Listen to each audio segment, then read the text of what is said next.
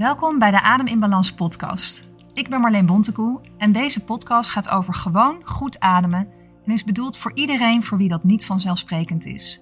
Deze podcast is voor jou als je ademklachten hebt, als je worstelt met chronische hyperventilatie of soms gewoon niet meer weet hoe je moet ademen. En verder is hij natuurlijk ook voor iedereen die gewoon graag meer wil leren over functioneel en gezond ademen. Veel luisterplezier. In deze aflevering heb ik weer een gast, namelijk Jill Engelsma Gamma. Jill is de eigenaresse van Breathe Less, Move More. Ze is Buteco-instructeur, Mindful Run-instructeur en Epifora-coach. Ze is super sportief en samen gaan we in gesprek over hoe je efficiënt ademt in beweging en tijdens het sporten. Jill, welkom. Superleuk dat we hier eindelijk zitten. Wij uh, zien elkaar met enige regelmaat ja, op Instagram, maar uh, ook uh, we wonen bij elkaar in de buurt, dus ook live. Ja. ja. Zou jij uh, willen beginnen met jezelf even voor te stellen? Zeker, zeker. Nou, inderdaad, Jill Engelsman, oorspronkelijk Gamma. Um, Gamma. Oorspronkelijk kom ik uit Zwitserland, dus ik ben in 2017 uh, hier komen wonen met uh, mijn man. Hij is Nederlander uit Naarden. En inmiddels uh, twee meiden ook, van 14 en 16. Ik heb wel eerder al een keer in Nederland gewoond, in Breda was dat. Vijf jaar, daar ook de taal geleerd toen weer terug naar Zwitserland voor tien jaar. Dus, en nu, uh, nou, zitten we hier best wel goed, moet ik zeggen. Um, zelf oorspronkelijk vanuit de zakenwereld, wat meer sales marketing gedaan. Uh, vanaf Nederland ben ik eigenlijk zo langzaam een beetje de ademhalen adem ingerold. Uh, dat begon met Mindful Run. Um, daar was onderdeel van het concept ook de ademhaling. En dat vond ik best wel boeiend. Ik was toen ook bezig met triathlon. Um, en ik wilde optimaliseren. Dus ik ben voor mezelf eigenlijk eh, eh, daar achteraan gegaan en toen besloten om de opleiding tot uh, te maken. En vanuit eigen belang is dat uitgegroeid tot van hé, hey, hier kan ik veel meer. Ik kan andere mensen ook hiermee helpen. Dus het vuurtje was aangewakkerd. En toen besloten om mijn eigen bedrijf op te zetten. Dat was in 2019. En dat is Breathe Less, Move More geworden. En ik doe eigenlijk onder dat bedrijf, ben ik beweeg- en ademcoach. Dus ik begeleid mensen in de beweging uh, en de buitenlucht. Uh, of dat nou wandelen of hardlopen is, in combinatie mobiliteit, flexibiliteit, kracht, groeps- of individuele begeleiding. En daarnaast dus ook ademtherapeut. Um, voornamelijk mensen die last hebben van ademhaling, hyper hyperventilatie, astma, burn-out, stressklachten, etc. Um, en inmiddels ben ik ook mastertrainer geworden voor Mindful Run. Dus ik leid ook instructeurs op en ook uh, werk samen met collega's Marijke en Marleen voor Oerademen. Oerademen is een uh, hele leuke opleiding en verdiepingscursus voor zorgprofessionals of mensen die enthousiast zijn over de ademhaling om meer kennis te krijgen daarover. Uh, dat is een combinatie van een online training, een uitgebreide online training met twee praktijkdagen. En ook um, Epihora Coach. Um, mensen die daar meer over willen weten, kunnen op de website gaan lezen, anders wordt het wel heel lang mijn intro. Ik zal een uh, linkje sowieso naar je website ook even in de, ja. bij de podcast zetten. Ja. Heel goed, leuk. Ja. Je bent ontzettend divers. Als het gaat om de adem, ja. We zijn allebei Buteco-instructeur. Uh, Daardoor hebben we elkaar ook eigenlijk uh, zijn we op, op elkaars pad gekomen. Maar jij bent uh, nog wat meer dan ik gefocust echt op het, op het ademen in beweging. Ja. En nou ja, wij zien elkaar regelmatig en dan hebben we altijd heel veel te bespreken. En vaak gaat het dan over meer algemene ademdingen. Het is chronische hyperventilatie. Ja, ja, ja. ja, hoe, hoe hè, jij, jij bent meer. Uh, jij doet meer de trainingen en de één op één begeleiding. En ik heb natuurlijk mijn eigen ademtraining, maar we hebben heel veel overeenkomsten. Ja. Um, waarbij het grote verschil tussen jou en mij, vind ik, is dat jij je echt veel meer op bewegen focust en daar ook veel meer van weet. En daarom wilde ik ook graag uh, samen met jou deze aflevering doen. Mm -hmm, heel leuk. Ja. ja. Kan jij um, uitleggen wat er precies gebeurt in je lichaam als je gaat bewegen ten opzichte van hoe het is als je gewoon zit in rust? Ja, tuurlijk. Um, uiteindelijk, als we energie nodig hebben, hè, als we sporten, gaat onze energiebehoefte omhoog, behoorlijk omhoog ten opzichte van uh, rustig zitten aan de tafel of koken of wat dan ook. Uh, dus daardoor um, is de behoefte naar het lichaam groter. Dat wil zeggen, de zuurstofbehoefte gaat omhoog. Uh, glucose moet aanwezig zijn, dus vanuit voeding of de opgeslagen um, um, stoffen die er zijn in het lichaam. En vanuit daar ontstaat dus het ATP, dus de energiebehoefte wordt gedekt. Productie dan water en koolzuurgas. En als je dan mensen vraagt van oké, wat is nou eigenlijk de reden dat je als je gaat sporten uit, buiten adem raakt, wat is dat dan? Hè? Mensen denken vaak het is tekort aan zuurstof. Um, ja, is dat eigenlijk het interessante aan het gehele, dat het dus juist uh, de opbouw van koolzuurgas in het lichaam is. En wij leren op school, het is een waste gas, het is een afvalgas. En dat is net even wat anders. En dat, dat maakt het eigenlijk zo spannend om ook uh, met de ademhaling aan de slag te gaan. En daar optimalisatie uh, proberen te bereiken uiteindelijk. Ja, want als je in rust verkeerd ademt, ik noem het niet zo graag hè, zo, maar ja. dus dysfunctioneel zeggen wij liever. Precies, ja. ja. Uh, en je doet dat langdurig, en daar heb ik in deze podcast al heel veel over verteld. Ook weer in de podcast uh, aflevering over het neusademen, de vorige. Hè? Maar dan kan je dus overgevoelig worden voor die stijging van die koolstofdioxide, die aangemaakt wordt in de lichaamscellen. Aan de hand van de, ja, de energiebehoeften, de zuurstofbehoeften van je lijf. En het schijnt dat in rust ongeveer 250 milliliter koolstofdioxide per minuut produceert. En dat dat als je beweegt tot wel anderhalve liter wordt. Dus die stijging mhm. koolzuurgas is echt enorm. En als je daar dus gevoelig voor bent, ja. dan kan je lichaam daar best wel heftig op reageren. Ja, precies. En ehm, dat is dus juist als we, als we het over ademtraining hebben of algemeen um, verbeteren van de ademhaling, willen we juist leren om minder te gaan ademen of efficiënter te gaan ademen door dus minder te gaan ademen. Dus zuiniger. We willen weg van de chronische hyperventilatie, wat tegenwoordig best een groot uh, probleem is in de maatschappij. Wij worden stressbedingt, worden we eigenlijk bijna in een hyperventilatie gedwongen, althans gedwongen in de zin van we gaan alsmaar door. En dat heeft effect. Stress heeft direct effect op onze ademhaling. En als we in een hoge ademhaling te, terechtkomen, dan gaan we ook, hè, de hele verbranding gaat omhoog, um, dus de stressgevoel in het lichaam gaat omhoog, maar dus ook CO2 gaat omhoog uiteindelijk. En dat houdt het probleem in stand uiteindelijk. Dus we komen heel moeilijk uit de, die vicieuze cirkel um, in een rustigere, kalme ademhaling. En om daaruit te stappen is dus eigenlijk gewoon kennis en heel veel bewustwording voor nodig. Um, en daar eigenlijk de eerste stap om dat te krijgen, is zeker de neusademhaling. En ja, inmiddels is social media, maar algemeen de media, is daar eigenlijk best wel uh, bewust van geworden, zou we zeggen. Of algemeen de ademhaling wat meer podium gekregen sinds uh, corona, zou ik maar zeggen. Dus de neusademhaling is zeker een grote, een hele belangrijke schakel daarin om ademhaling te verminderen, om minder, kleiner te gaan ademen. En daardoor um, ben ik niet alleen in rust, maar ook in beweging voorstander van de neusademhaling. Ja, eigenlijk is dat neusademen een beetje het begin. Hè? Zeker tijdens het bewegen is dat echt, nou ja, eh, een deel van de basis. Is echt zoveel mogelijk door je neus blijven ademen. Maar het is tegelijkertijd ook.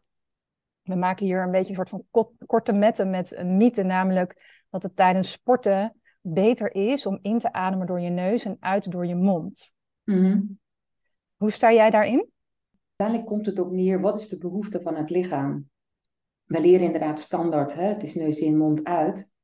Um, waarbij ik, net als in de dagelijkse leven, waar we zeggen van probeer zoveel mogelijk door de neus te ademen, zowel in en uit, geef ik eigenlijk mijn mensen ook meestal mee, probeer dat door neus in en neus uit te doen, zo lang mogelijk. Uiteraard, um, zodra we gaan veranderen van intensiteit, als we een pittige training hebben, of dat bijvoorbeeld interval is of wat dan ook, dan gaat de behoefte gaat dusdanig veranderen dat het ook niet meer nodig uh, mogelijk is om door de neus te gaan ademen. En dat is prima uiteindelijk, zeker.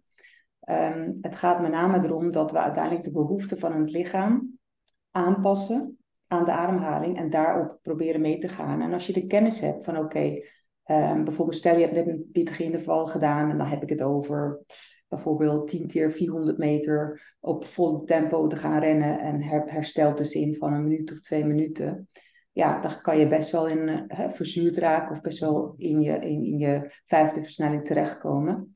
Um, en dan is het met name belangrijk dat je in de pauzes, hè, dus in de rustmomenten, en sowieso na afloop van de uh, interval, je ademhaling snel herpakt. En daardoor eigenlijk ook langzaam terugschakelt vanuit een intensieve, misschien juist mond in, mond uit, uit juist de ademhaling. Langzaam terugkomt naar een rustige ademhaling waarbij je aandacht geeft aan de uitademhaling. Dus in, neus, langzaam uit door de neus uiteindelijk. Want zo kan je juist ook de, het afblazen van je koolzuurgas ook beperken.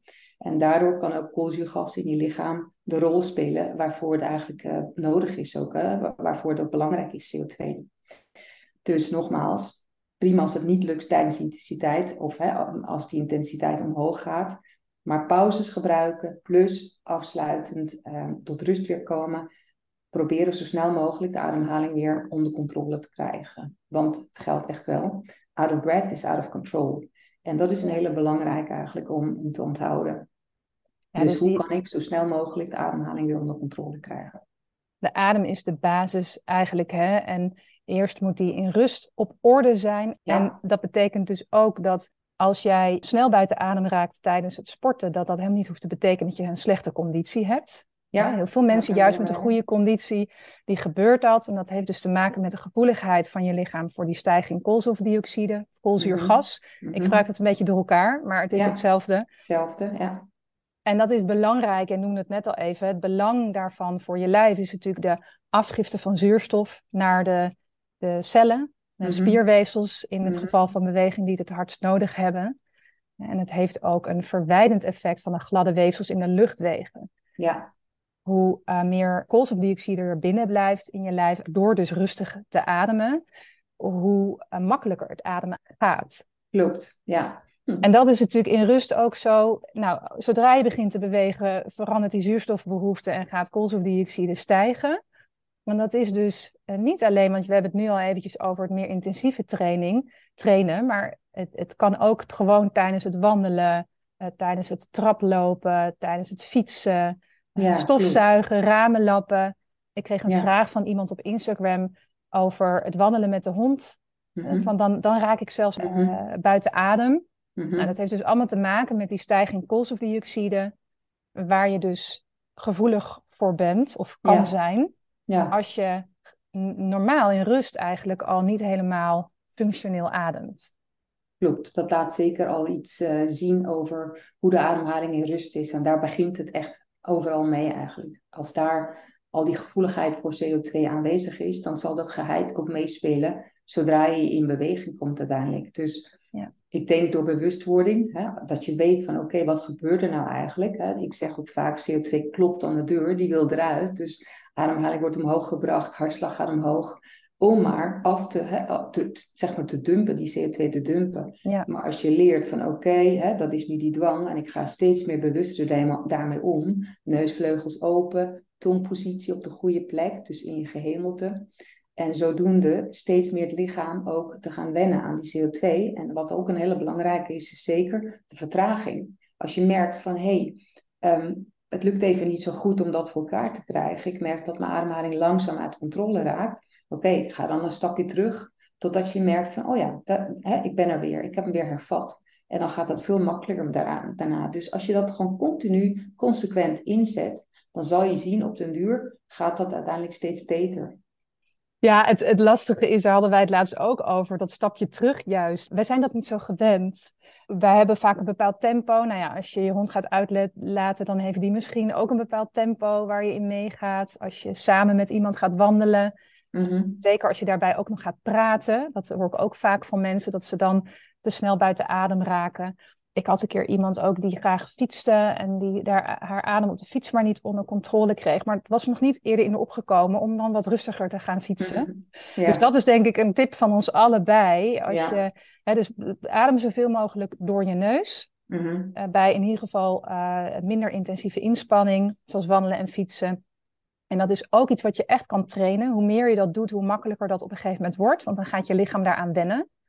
Precies. En tot die tijd vertraag wat. Dus wat, wat minder uh, snel fietsen, wat rustiger wandelen, uh, niet meteen die trap oprennen, uh, zodat je lichaam kan wennen aan die stijging koolzuur.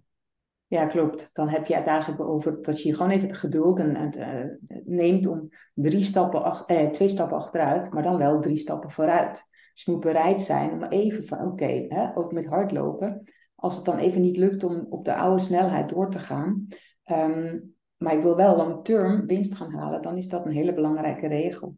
daarom is het zo fijn als je met mensen start met hardlopen, start, to run groepen bijvoorbeeld. En je begint vanaf, echt, uh, vanaf de start met je neusademhaling, dan leren ze dat op een laagdrempelige manier vanaf de start mee te pakken. En dan heb je ze al heel gauw. Terwijl als je met mensen gaat uh, hardlopen die gevorderd zijn, die al best wel een tempo uh, voor elkaar krijgen, dan is dat heel lastig eruit te krijgen. Hè? Mensen zijn niet bereid om die stap terug te doen. Uh, want het klokje moet kloppen en, en Strava-gegevens ehm, moeten ook kloppen. Dus ja, dat is maar net wat je belangrijk vindt uiteindelijk, toch?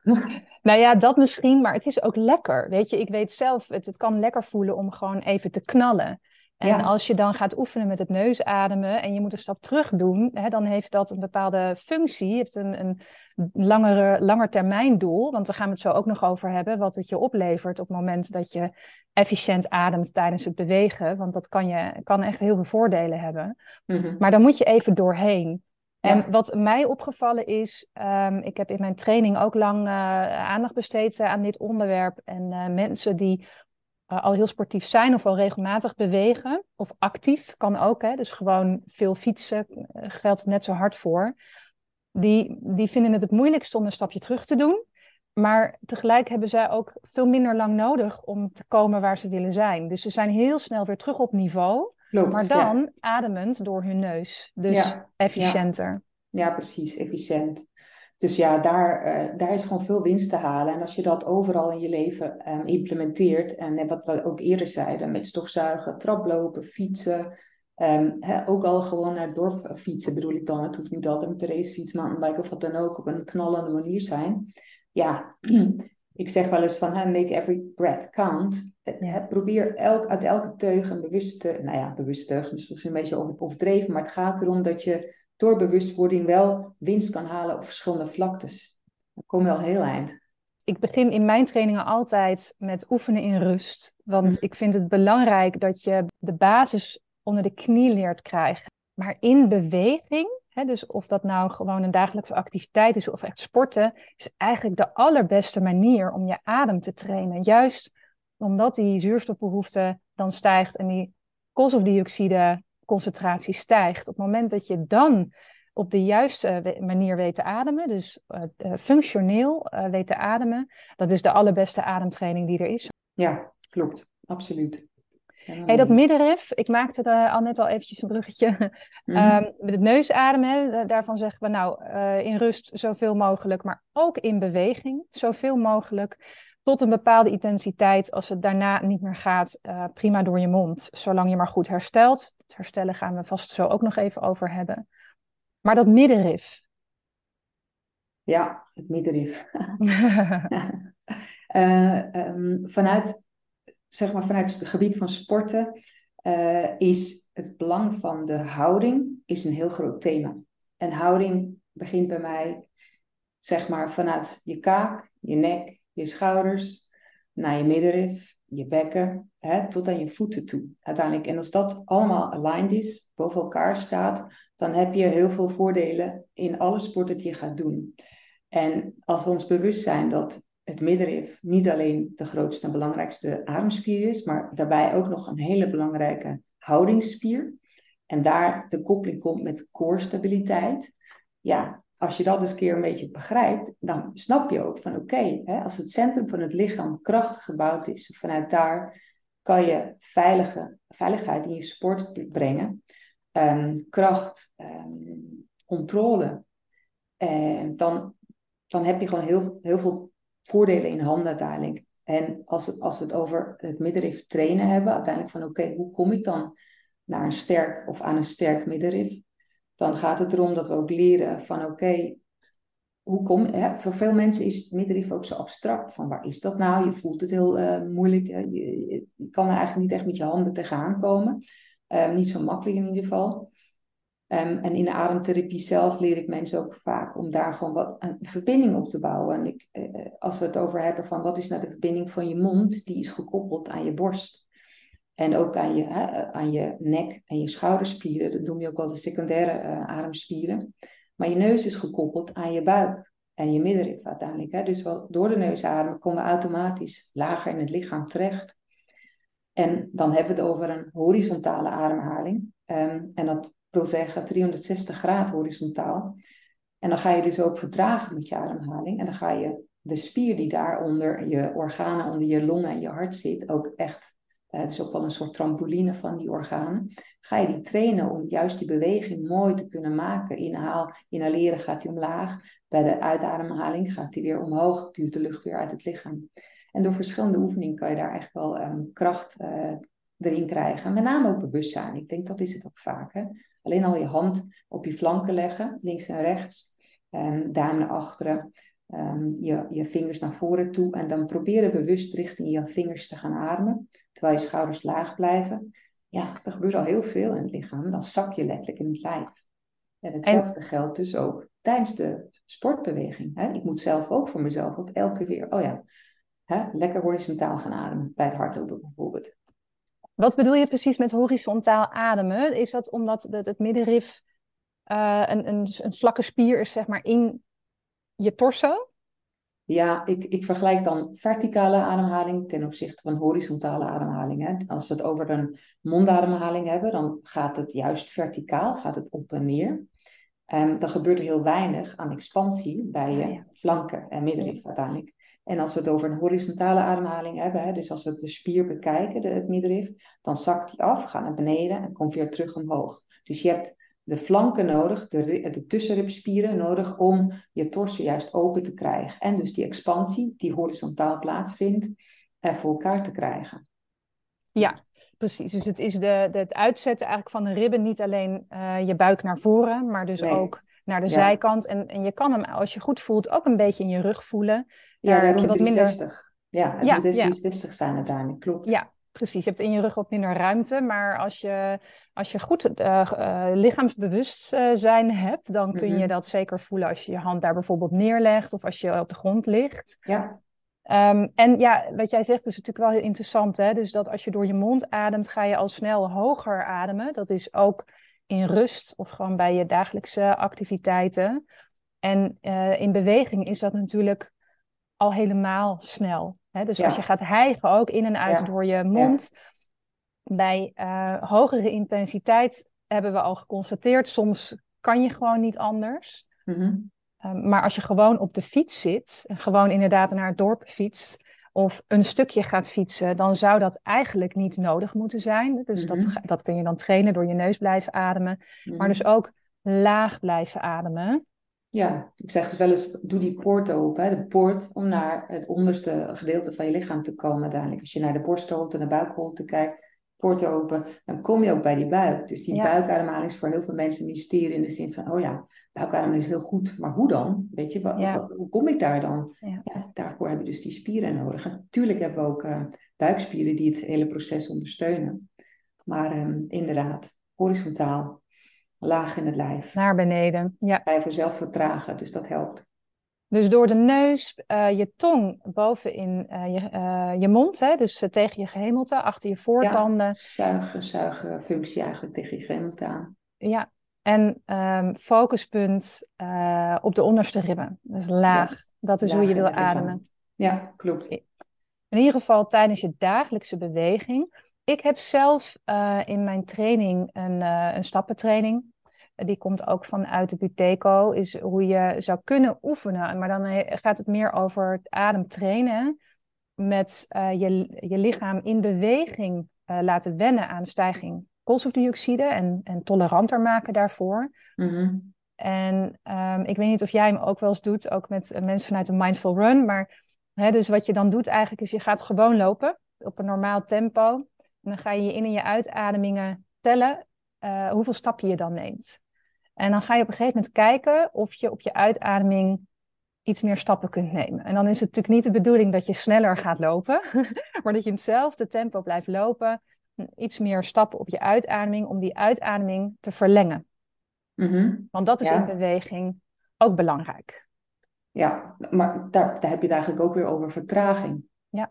dus dat je de ademhaling vertraagt, verdeelt over de stap uiteindelijk. Dat kan je voor, voor, zowel um, bij het wandelen als ook bij het hardlopen um, toepassen uiteindelijk. Plus eigenlijk een heleboel sporten, hè, die, die, vertraging. Wat we gedurende de dag al willen, ook al met sport ook meenemen. En dat vertragen heeft dan weer ook daarmee te maken dat we willen ehm, efficiënter ademen efficiënter ademen en um, rustiger ademen. Hè? Dus door die uitademing te verlengen, ja. Uh, doe je meer aanspraak op dat parasympathische deel van het zenuwstelsel. Dat meer kalmerend effect heeft, wat het weer makkelijker maakt ook om kleiner te ademen. Plus vertraging van de uitademhaling betekent ook vertraging van dumpen van CO2 uiteindelijk. Hè? Dus je gaat daar ook verminderen en dat willen we uiteindelijk. Ja, en dan heb je nog de, de adempauzetrainingen. Dat uh, puur als ademtraining bedoel ik het dan. Dus niet uh, om efficiënter te, te bewegen. Dus, dus dat je kan zeggen, oké, ik ga na die uitademing uh, mijn neus dichtknijpen en dan een aantal stappen mijn adem vasthouden. Zodat mhm. er nog minder koolstofdioxide kwijt kan. Mhm, Helemaal niks zelfs, een, een aantal mhm. seconden. Om die koolstofdioxide concentratie op te bouwen. Ja, klopt. Je kan het ook wel eens uh, eigenlijk onder het kapitel van intermittent uh, hypoxic training noemen. En dat doe ik inderdaad ook met alle klanten waarmee ik samenwerk. Dat we gewoon de stappenoefeningen doen waarbij we um, dat langzaam opvoeren. We beginnen misschien met um, op een uitademhaling neus dichtknijpen. En dan lopen we 15 stappen. Redelijk doorstappen uiteindelijk. Um, vervolgens weer bijkomen, in, uit, in, uit, totdat je ademhaling weer kalm is geworden. Vervolgens weer op een uitademhaling je neus dichtknijpen. En dan verhoog je om vijf stappen bijvoorbeeld. Ga je van 15 naar 20. En zodoende ga je dat langzaam opvoeren. En het interessante van deze oefening is dat je met name, wat belangrijk is, dat je dus laag start. En dat je dan langzaam ineens naar de 40, 50 of hoger kan komen, afhankelijk van je conditie ook, van je ademconditie. Ja. En als je bijvoorbeeld meteen zou start, uh, uh, bij de eerste oefening meteen probeert naar de 40 of 50 te komen, dan is dat gewoon niet nodig en uh, niet mogelijk uiteindelijk. En dat laat ook zien wat de kracht of, van aanpassing van het lichaam is. Hè? Dus het lichaam wendt heel snel aan CO2 wat opbouwt in het lichaam. En dat zie je in deze oefening ontzettend goed. En daar komt natuurlijk ook de adempsyche om de hoek kijken. Want die adempsyche die doet ook een heleboel met mensen. Want wat betekent het als, als ik geen adem kan halen of krijgen? Ja, dan slaat paniek toe. En als je leert daarmee om te gaan en kalm blijft erbij, ja, dan heb je, dan heb je steeds meer controle daarover. En daar gaat het juist om. Hè? Dus daarom is het zo'n stappenoefening waarbij je gewoon de adem uh, stopt. Of inderdaad een uh, zuurstofarme training of een uh, training doet. Dan kom je al gauw in de, in de buurt van een eigenlijk hoogtetraining. Wat mensen doen op topniveau, die gaan op hoogte trainen. Om juist um, gebieden op te zoeken waar de zuurstofkracht of zeg maar de intensiteit lager is. Dus de druk is lager en daardoor is het moeilijker om echt voldoende zuurstof binnen te krijgen voor een bepaalde prestatie. Um, en dat eigenlijk dat, uh, de, de, fysiologische um, samenwerking met het lichaam, wat dan precies gebeurt, ja, dat is best interessant uiteindelijk om dat na te botsen met zulke simpele oefeningen uiteindelijk. Maar goed, dat is een uh, complex thema. Ja, nou, uh, hiervoor. Nou ja, ja, nee, hartstikke interessant. Ik weet dat er atleten zijn die, hè, als ze niet op, uh, letterlijk op hoogte kunnen trainen, dat dat ook gestimuleerd kunt kan worden. En daar zijn er mhm. bepaalde maskers voor. Maar eigenlijk doe je dat met die adempauzes dus al uh, op een wat kleinere schaal. Ben je dat eigenlijk al aan het simuleren? Mm -hmm. um, en het is een, een hele mooie manier om je lichaam te laten wennen aan die koolstofdioxide. Je zei net zelf ook al, hè, je lichaam went er eigenlijk best wel snel aan. En de, de sleutel is om te zorgen dat je lichaam zich veilig voelt bij het mhm. minder lucht ademen. Ja, klopt. En, dat, is heel cruciaal. Klopt. Ja, heel cruciaal. En dat is, mhm. daar zit echt een stuk mindset in. Dat is inderdaad ook mijn ervaring. Als je jezelf uh, blijft vertellen, ik vind dit moeilijk of spannend of ah, ik krijg geen adem, dan wordt het ook lastiger. En op het moment, en dat geldt ook als je dit oefent in rust, maar op het moment dat je eigenlijk uh, tegen jezelf blijft zeggen, is oké, ik ben mijn adem aan het trainen. En ik kan uh, altijd weer meer ademen als ik dat uh, zou willen. En dan ga je eigenlijk veel sneller in je ontwikkeling daarin. Ja, ja zeker. Mindset is een hele belangrijke uh, bij, bij de adem. En daar misschien nog even een zijspoor naar het freediven. Wat um, ook een beetje mijn interesse heeft, omdat het juist de combinatie is van de kracht van de adem, mijn liefde voor water, maar dus ook mindset, de power of the mind. En als je dat, ehm, in die sport komt dat zo prachtig bij elkaar. En dan zie je ook hoe freedivers uh, die hele CO2-training eigenlijk doen, die tolerantie omhoog te krijgen. Dat is één facette van die hele sport. Maar dus ook mobiliteit. Hè. Veel yoga wordt gedaan om maar flexibiliteit in de torso te krijgen. Hè. Dat die spieren mee, meebewegen, uiteindelijk um, soepel blijven. En dan ook meditatie en, en, en, om gewoon kalm te blijven. Want als je op diepe, in die diepte op die diepte bent, ja, dan is het niet even, oh, ik heb nu geen zin, maar ik wil echt mijn neus loslaten, meer ademhappen. Nee, dan heb je best wel een lange weg nog naar boven te komen. En dat kan je natuurlijk ook met hele mooie, die, uh, ik heb wel eens met mijn man, uh, we waren net op vakantie, dan gaan we zulke oefeningen doen in het zwembad. Dan gaan we dan 25 meter bad en dan proberen van oké, hoe ver komen we uiteindelijk? En het leuke is dan dat je bijvoorbeeld als breathe up noem je dan ook, juist je ademhaling heel kalm maakt voordat je begint aan die, aan die duiken. Vroeger was het veel meer, ik ga even hyperventileren en dan kom ik heel ver, omdat ik dan zuurstof zit te bufferen.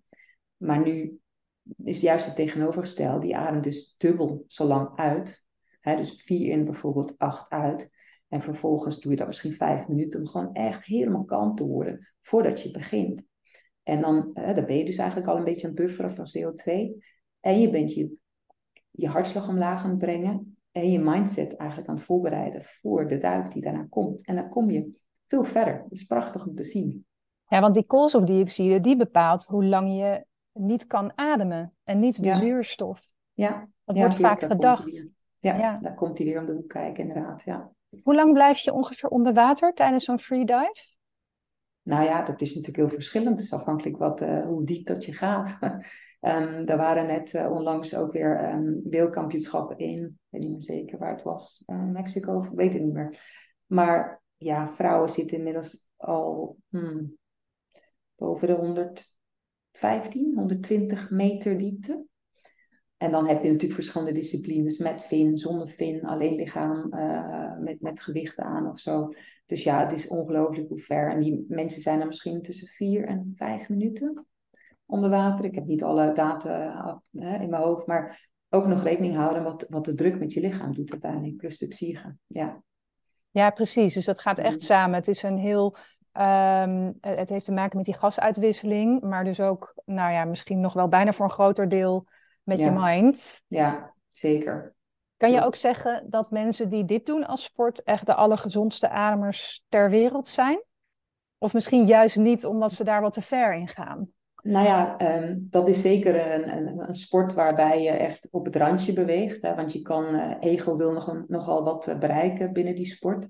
Hè, je wil steeds dieper, steeds meer grenzen verleggen. Dan kan het misgaan. Maar zeg maar, als mensen daar echt bewust mee omgaan. Um, ik zou nog wel, eh, eens wetenschappelijke onderzoeken zien over um, de longevity van freedivers ten opzichte van een gemiddelde mens. Ik had net van de week ook een discussie over iemand die wil zijn HB-waardes omhoog krijgen, hemoglobine. Even voor wie het niet weet, hemoglobine is het eiwit in de rode bloedcellen die zuurstof vervoert. Ja, precies. En veel vrouwen hebben daar wel eens last van, even laag, et cetera. Van stel, je doet ademtraining op een best wel hoge manier, uh, hoog level. Ja, zou je daar een correctie mee kunnen bereiken? Dus ik, vroeg me af, uh, wat is um, onder vrouwen van freedivers, hebben zij, zijn er mensen die last hebben van lage waardes? Of is het juist omdat ze die sport bedrijven en, en dus hun longen ontzettend uh, uitdagen en ook trainen, dat ze daar geen last van hebben? Dat zal best wel interessant zijn om te weten. Nou, mocht iemand het weten die luistert, laat het ons weten. We zijn zeer nieuwsgierig. Algemeen inderdaad over de gezondheid van, en, en inderdaad ook langlevendheid van, van uh, freedivers ten opzichte van de gemiddelde mens. Ja. Ja, want functioneel ademen wordt natuurlijk in verband gebracht met een heleboel gezondheidsvoordelen. Uh, ja. um, nou, dat komt in deze hele podcast sowieso uitgebreid aan de orde altijd. Maar het heeft dus ook heel veel voordelen voorbij het sporten. Ik ben ook opgeleid als conscious breathing instructor. En uh, mijn docent daar, Anders Olsen, die heeft ook allemaal van dit soort testen gedaan. Bijvoorbeeld, er was een fietstest waarbij ze eerst de proefpersonen alleen maar door de mond gingen laten ademen tijdens het fietsen. En daarna mhm. Alleen maar door de neus. En wat je eh, zag in die test is dat mensen die alleen maar door hun neus ademden tijdens het fietsen 22% minder ademhalingen per minuut namen dan mhm. mensen die door hun mond hijgden. Mm -hmm. uh, ja. 11% uh, minder verzuurd waren. Mhm. En ehm, iets minder dan de helft, 40% van de deelnemers, kon ook zwaarder trainen dan anders. Ja, en waarschijnlijk ook sneller hersteld. Ja, ja, minder verzuring heb ik hier. Ik heb van herstel uh, weet ik het niet. Maar dat is natuurlijk wel wat uh, een van de grootste voordelen is, waar zeker ook topatleten heel erg mee bezig zijn. Hè? Dus als je, als je gewoon een recreatief beweger bent, hè, dan is het. Het grote voordeel is, vind ik zelf, dat je echt wel minder snel buiten adem raakt. nou ja, je verzuurt dus minder snel, ook prettig. Je hebt ook, doordat je beter herstelt, minder kans op blessures.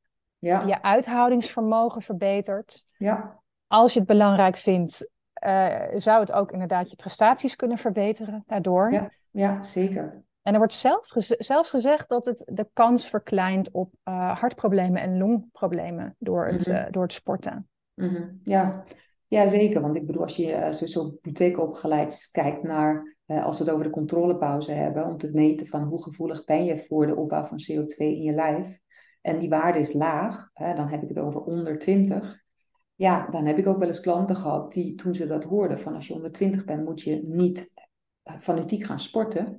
Dat ze zeiden van, weet je, eigenlijk ben ik heel blij om dat te horen. Want hè, een astmapatiënt bijvoorbeeld, die zei van, vroeger hoorde ik altijd dat ik moest gaan sporten. Dat heb ik dan gedaan. Maar ik ben daar zo slecht van uh, geworden. Uiteindelijk, ik voel, ik voel me er zo niet goed bij. Ja, dan zie je dus ook wat er gebeurt als je, als je ademhaling niet onder controle is. En je, je, door, adem, hè, door de sportprestatie is de adembehoefte um, groot, maar die kan je niet leveren. En dan ga je weer overademen. En vanuit het overademen ga je eigenlijk alleen maar afbreuk doen. En dan gaat je sport ineens averechts werken. Daarom is het ook juist belangrijk om de controle over de ademhaling te krijgen, zodat je uh, profijt kan hebben van het ademen. En dan uiteindelijk echt opbouwen. Hè? Dat je de ademhalingsvermogen, je hartspier traint, um, sneller herstelt. Alle voordelen die je uiteindelijk wil hebben, um, ook voor elkaar krijgen. En niet, hè, zoals je zegt, met die hart- en longproblemen.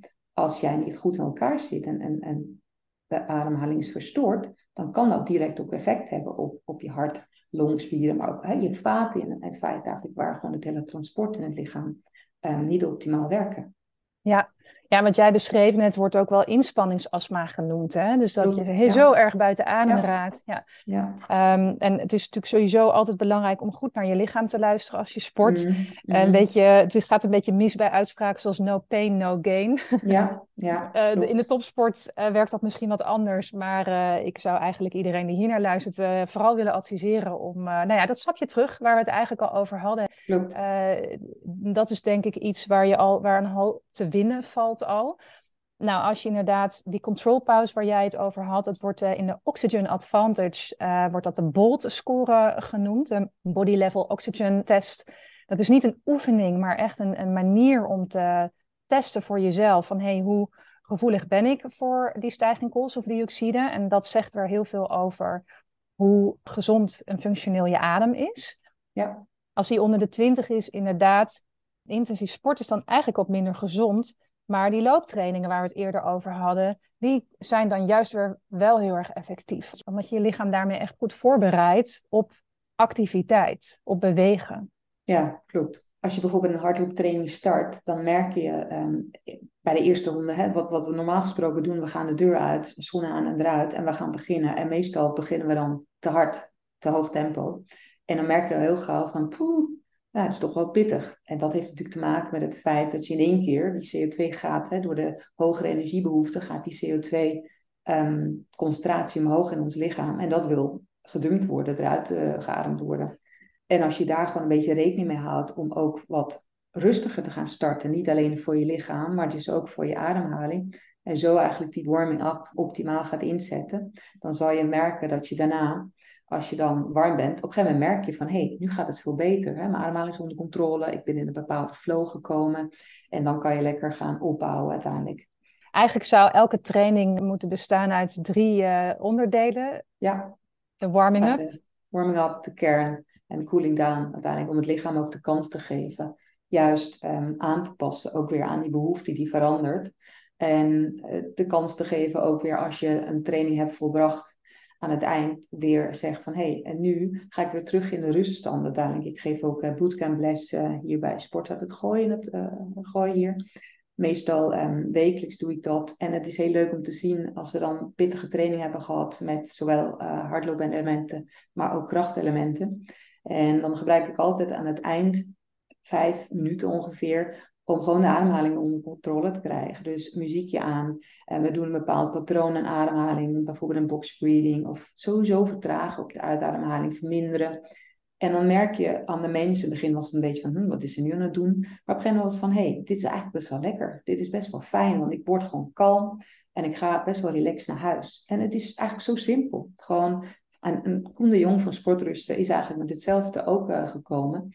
Doe je loopje, soms is het een vogeltje kijken open, maar soms is het een pittige. Je komt terug en breng dan je ademhaling weer onder controle door te vertragen. En dat is eigenlijk alles, want anders ga je naar bed of je gaat naar huis, je, je bent nog steeds in die high-paced ademhaling bezig. Ehm, en je schiet meteen door naar de volgende activiteit. Je blijft hoog in die boom met die ademhaling. Nee, ga vertragen, want uiteindelijk ook sowieso als je s'avonds sport, niet dat je straks in bed ligt en een te hoge ademhaling hebt en heel moeilijk gaat ontspannen. Heel moeilijk in slaap komt, omdat je letterlijk nog in je sympathische zenuwstelsel zit um, te blijven. Dus dat is ook niet relaxed uiteindelijk. Nee, en die warming up en die cooling down, die hebben allebei ook als functie. Dus om um, de kans op blessures bijvoorbeeld te verminderen. Kijk, als je bij jou een bootcamples gaat doen, dan zit dat erbij in. Ja. Het onderdeel van de les, als je zelf een rondje gaat hardlopen, ja. dan is de verleiding, weet ik uit ervaring, een stuk groter om maar gewoon meteen beginnen te rennen. Zeker, zeker. Geen tijd Zelfs bij mij. ja.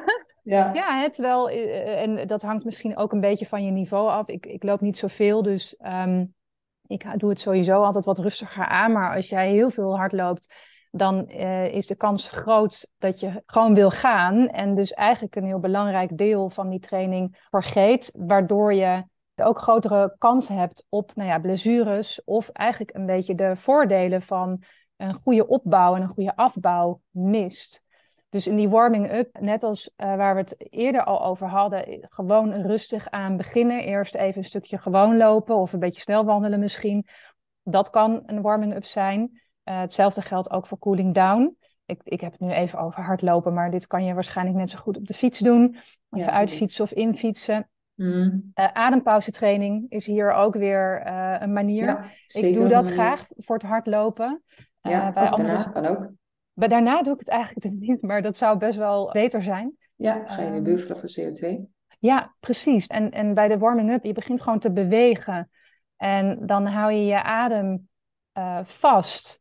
Of eigenlijk, je passeert je adem uh, totdat je middelmatige adembehoefte voelt. Dus bij die looptraining, uh, die wandeltraining waar ik het eerder over had, wil je drie tot vijf seconden ongeveer je adem pauzeren om heel, in hele kleine beetjes op te bouwen. Als je echt een warming-up aan het doen bent voor een training, dan mag dat wat uh, meer. Dus dat is een mhm. middelmatige adembehoefte. Nou, dan adem je weer 10 seconden of hoe lang je nodig hebt om weer even terug te komen naar die uh, rustige adem. En dan herhaal je dat. ik heb geleerd dat de goede warm-up altijd in ieder geval 10 minuten duurt. Ja. En dat op het moment dat je begint met je training en je raakt heel snel buiten adem, dat je dus niet goed opgewarmd hebt. Mhm. ja, dus dat, dat is je warming up naar je cooling down is eigenlijk nog makkelijker. Weet je, dat is gewoon uitlopen of fietsen. Ik vind jouw manier, dat zouden ze bij meer sportlessen moeten doen, echt fantastisch. Gewoon echt even heel bewust aandacht voor die adem. Ja, Eventueel ook dus... in het lichaam te komen uiteindelijk. Ja. Klopt, ja. Korte adempauzes, altijd een optie, altijd na je uitademing. Ja.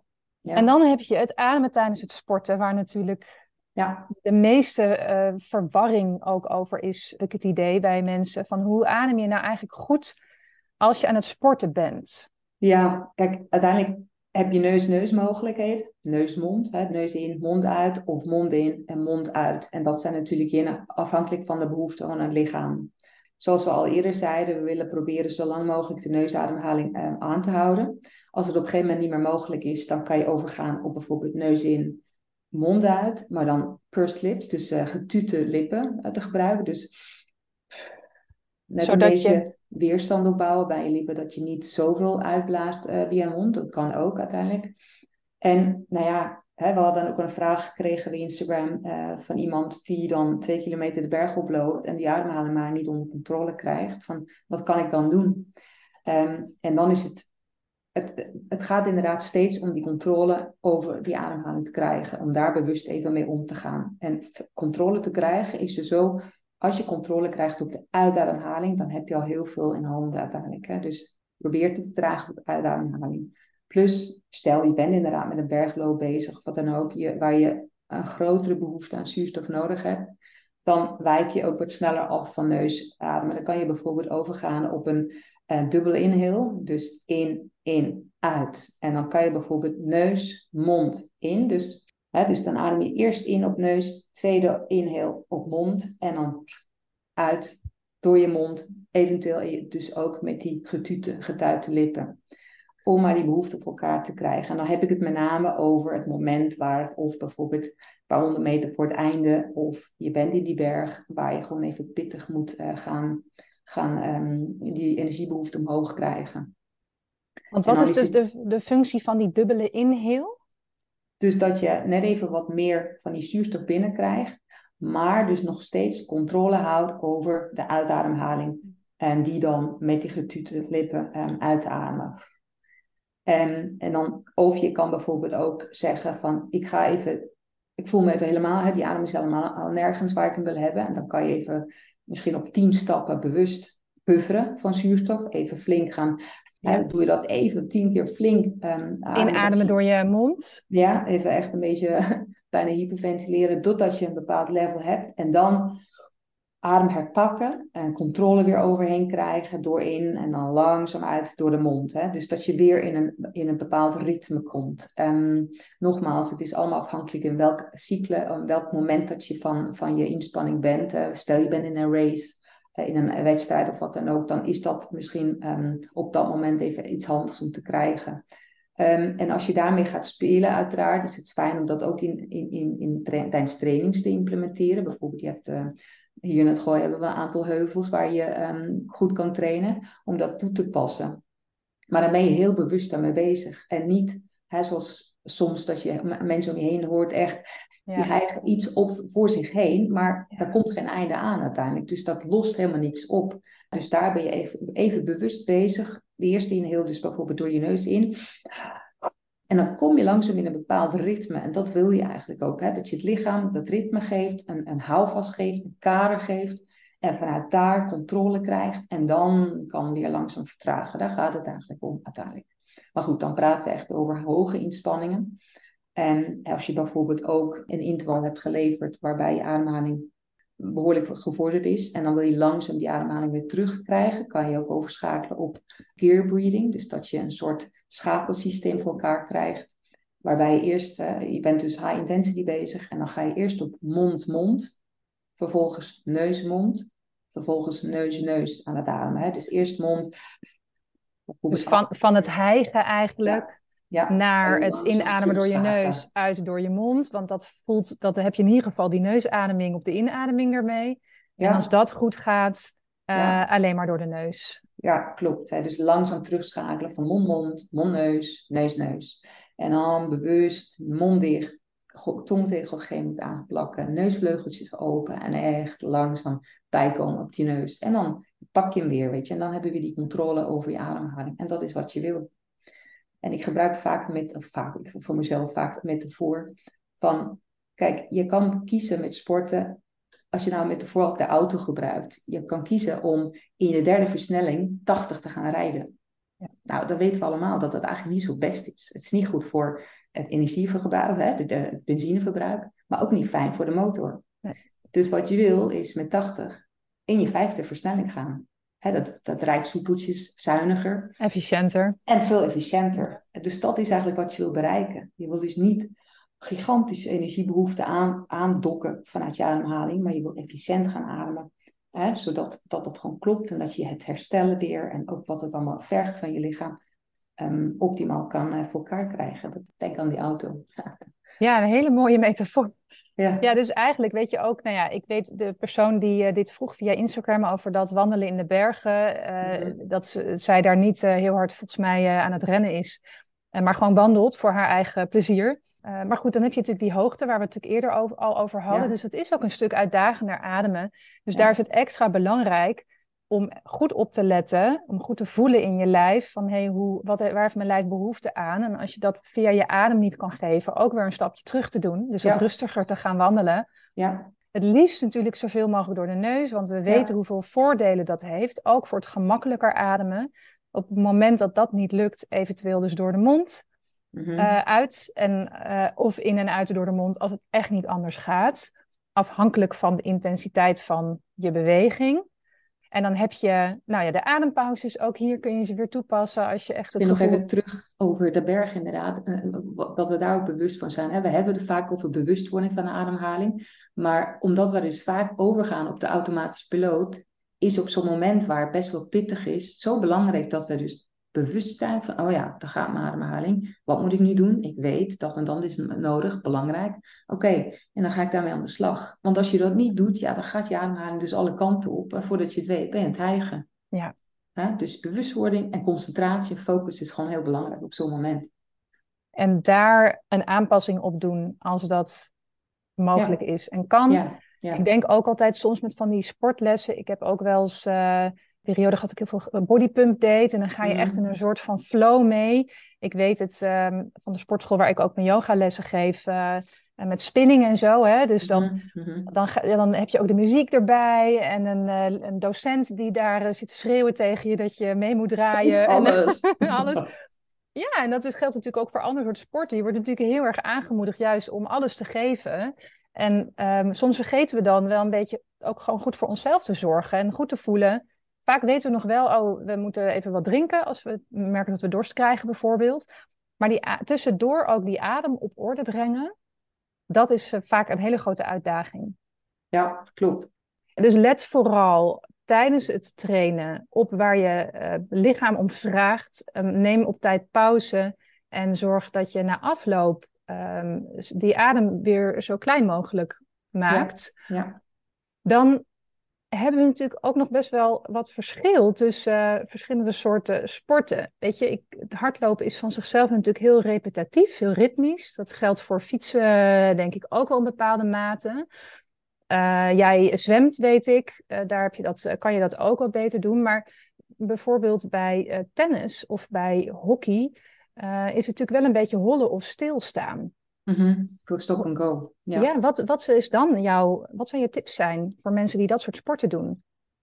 Ehm, eigenlijk weer um, hetzelfde. Kijk, daar moet je natuurlijk best wel. Um, mijn dochters allebei voetballen ook. En je ziet regelmatig dan die meiden die gaan als een gek uh, inspanning leveren. Omdat uh, ze jagen achter die bal aan. En dan zie je dat vaak fiet, uh, nee, niet, regelmatig hyperventilatieklachten kunnen voorkomen, acute op het veld.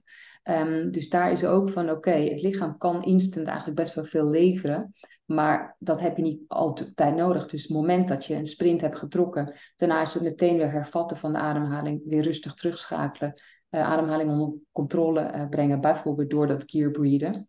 Um, bijvoorbeeld ook impact van wanneer sla ik, of het de bal is of de, uh, de hockeystick en, en wat is de puck? Hoe noem je dat? De, bal van de hockey. Uh, is het ook de bal? Puck is ijshockey. Oh ja. um, dat je eigenlijk ja, in en op een uitademhaling sla je uh, die bal. Hè, daar, om dat nog even aan te koppelen. Maar belangrijk is met name bij zulke sporten, ook bij tennis hetzelfde. Je bent even heel druk bezig met een, een intensieve sessie als het enigszins kan, neusademhaling ook toepassen. Maar met name de momenten waar je even niet moet leveren, bijkomen, sowieso op neusademhaling, niet nodig, terugschakelen met de gear breathing naar beneden brengen om weer de controle over de ademhaling terug te krijgen. Dat is eigenlijk het allerbelangrijkste. Ja, en dan is eigenlijk dus op het moment dat je op dat, uh, nou ja, met tennis is dat misschien nog wat lastiger, want daar ben je natuurlijk vaak met z'n tweeën de hele tijd. Ja. ja, dus daar moet je dus misschien die pauzes wat meer organiseren. Met hockey en voetbal ben je natuurlijk, heb je natuurlijk een beetje die, die sprintmomenten en de wat rustigere momenten, waarbij je wel actief bent. En dan is het dus heel erg interessant om voor jezelf wel te voelen, oké, hoe kan ik toch die adem weer een beetje tot rust brengen?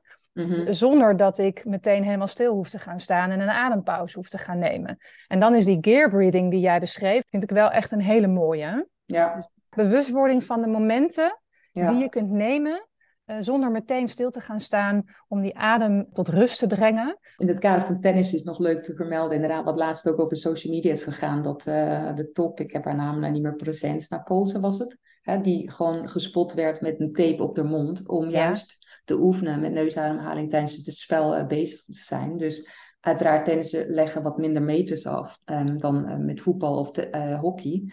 Maar uh, kan ook best wel gerend zijn, uiteraard. Maar ook daar continu weer leren, voelen en adapteren aan uh, de inspanning uiteindelijk. En naarmate je dat meer toepast, gaat je lichaam daar ook aan wennen. En ga je het lichaam ook leren om daarmee om te gaan uiteindelijk. Ja, en je ziet steeds meer atleten met, die, met dat tape op hun mond. En kijk, je kan natuurlijk prima gewoon zeggen tegen jezelf: ik ga door mijn neus ademen. Nou, als je daar een beetje in getraind bent, dan kan je daar heel ver mee komen. Maar het voelt toch anders om ook werkelijk die mond dicht te plakken. Want jij doet dat ook, toch? Met het oerademen of met een mindful run? Ja, klopt. Daar gaan we inderdaad ook tapen. Um, omdat het gewoon een perfect tool is om mensen uh, bewustwording te creëren. Hè, in het begin heb je vaak dat mensen best wel paniekerig uh, reageren van... Hmm, dat vind ik niet een prettig idee. Het voelt best wel claustrofobisch.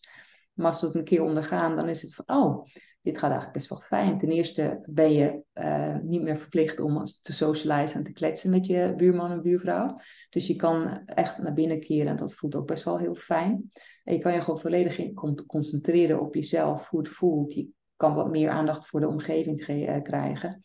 En het is gewoon een hele goede reminder. En je wordt gedwongen eigenlijk om dan gewoon door die neus te ademen. Dus het helpt je gewoon van, er is, no, hè, er is geen keuze. Je doet het dan gewoon. En ineens merk je van, hé, hey, dat gaat best wel goed. Plus je past dan wel, omdat je dan wel moet aanpassen, je snelheid.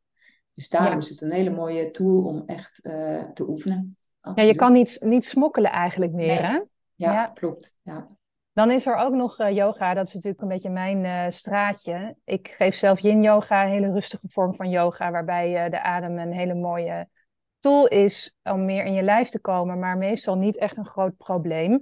Maar de meer actieve vormen van yoga, die worden juist op de beweging gedaan. Hè? Dus adem in, arm omhoog, adem uit, armen weer omlaag. Uh, net als bij krachttraining wordt er bij yoga ook gelet op kracht zetten op de uitademing. die uitademing, nou daar kunnen we nog een hele aflevering over opnemen. Over de kracht van de uitademing. Ja. Maar wat ik heel vaak hoor is dat het voor mensen eigenlijk veel te snel gaat. Dus dat ze proberen eigenlijk eh, hun adem aan te passen aan de beweging van het lichaam. Terwijl je eigenlijk misschien liever andersom ziet. En zeker mensen die daar gevoelig voor zijn, want sommige mensen kunnen dat prima bijhouden voor een uurtje of een uur en een kwartier. Maar andere mensen raken binnen 10 minuten compleet buiten adem.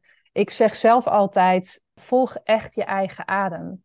Luister altijd naar je eigen lichaam. Dat ook bij Pilates, dat is ook zoiets, er wordt de adem ook heel veel gebruikt. Het gaat soms ook heel snel. Het kan zijn dat je dan, je bent eigenlijk gewoon een beetje aan het overademen op zo'n moment. En als jij dus daar gevoelig voor bent, en dan werkt het eigenlijk contraproductief, zoals ik het in ieder geval ervaar. Ik adviseer mensen altijd om, dan, om dat echt los te laten, die instructies. En het, gewoon het helemaal te gaan, gaan ademen zoals het voor hen het beste voelt op dat moment. Ja, helemaal mee eens. Klopt. Dat is en heel belangrijk. Wat langzamer te bewegen. dus dat, we, we, hebben, zijn zo, we hebben vaak zo de neiging, zeker als we een les volgen, om heel braaf alle instructies op te volgen van de uh, instructor. Dat we uh, soms vergeten dat we ook zelf een keuze hebben daarin. Dat we zelf... Ja, klopt. Ja, zeker. Maar ik vind het heel belangrijk wat je zegt, dat je juist die ademhaling niet elke keer moet koppelen aan elke beweging die je doet binnen de yoga. Dat is helemaal niet nodig. Je kan juist vertragen en bijvoorbeeld de downward facing dog Um, totdat je beneden uh, in, de, de, positie bent dat je laag met je borst op, op, de, uh, op de grond komt. Ja, misschien is dat jouw in de inademhaling geweest. En dan begin je pas in je uitademhaling. Ja. Uh, dat kan, maar dat vind ik bijvoorbeeld ook als we even de, de, de brug ook naar krachttraining willen maken. Vind ik daar ook een goede. Natuurlijk kan je zeggen van als je een inspanning levert, dan adem je uit. bij de, bijvoorbeeld inademing bij de, um, de aanzet en bij de uitademing is het juist de, de kracht, de krachtexplosie die je wil gaan doen. Dat kan, dat is inderdaad wat er vaak gezegd wordt. Maar ik breng hem meestal ook verder dat ik zeg van probeer ook daar te vertragen. De in- en uitademhaling zo lang mogelijk te verdelen op de, op de beweging zelf. Want dan ga je veel meer um, gebruik maken van de kracht van je core uiteindelijk. Hè? Want als die houdt, dan kan je dat zelf permitteren dan is niet alleen neus in- en uitademhaling, maar omdat je core goed is, dan kan je dat ook voor elkaar krijgen. Dan is namelijk je houding goed. En daar, daar, daar gaat het uiteindelijk om. Ja, dus houding en ademvertragen misschien nog wat belangrijker dan ehm, die uitademing bij dat moment van inspanning. Klopt. Het is allemaal belangrijk, maar uh, ja, choose your battles een beetje. Mhm. ik, uh, en ik denk ook dat het met krachttraining um, heel erg te maken heeft met hoe intensief je traint. Want ik doe dat uh, braaf twee keer per week, maar thuis. En ik daag mezelf wel uit, maar ik, ben niet, ik heb niet hogere doelen daarmee. Dus ik wil gewoon fit blijven en, en me sterk voelen. Um, dus ik heb het zelden nodig om echt die uitademing te gebruiken. Heel af en toe. Als, als ik iets met mijn armen boven mijn hoofd moet doen, dat vind ik altijd zwaar. en ik wil mezelf een beetje uitdagen, als ik het net het gewicht wat verhoogt, dan helpt het me om uit te blazen op het moment dat ik kracht zet. Uh, maar op de meeste andere momenten heb ik het eigenlijk niet eens nodig. En dan let ik er dus juist vooral op. Neusademhaling, goed vanuit het middenrif. Goed middenrif ademen heeft ook een stabiliserende werking. Hè? De, Door de druk die er ontstaat, de tegendruk in je borst en je buikholte. stabiliseert je wervelkolom. Dus eigenlijk alleen al de focus daarop is voor de intensiteit waarmee ik train, is genoeg. Ja. Dankjewel Jill voor dit uh, leuke gesprek. Wij vinden het altijd leuk om van je te horen. Dus mocht je een vraag hebben of iets kwijt willen, dan uh, kan je ons mailen. Ik zal uh, dus uh, de website van Jill eventjes erbij zetten, een linkje met haar contactgegevens. En mij mag je altijd mailen op info.studio-balans.nl. Dankjewel voor het luisteren. Dankjewel ook. En tot de volgende.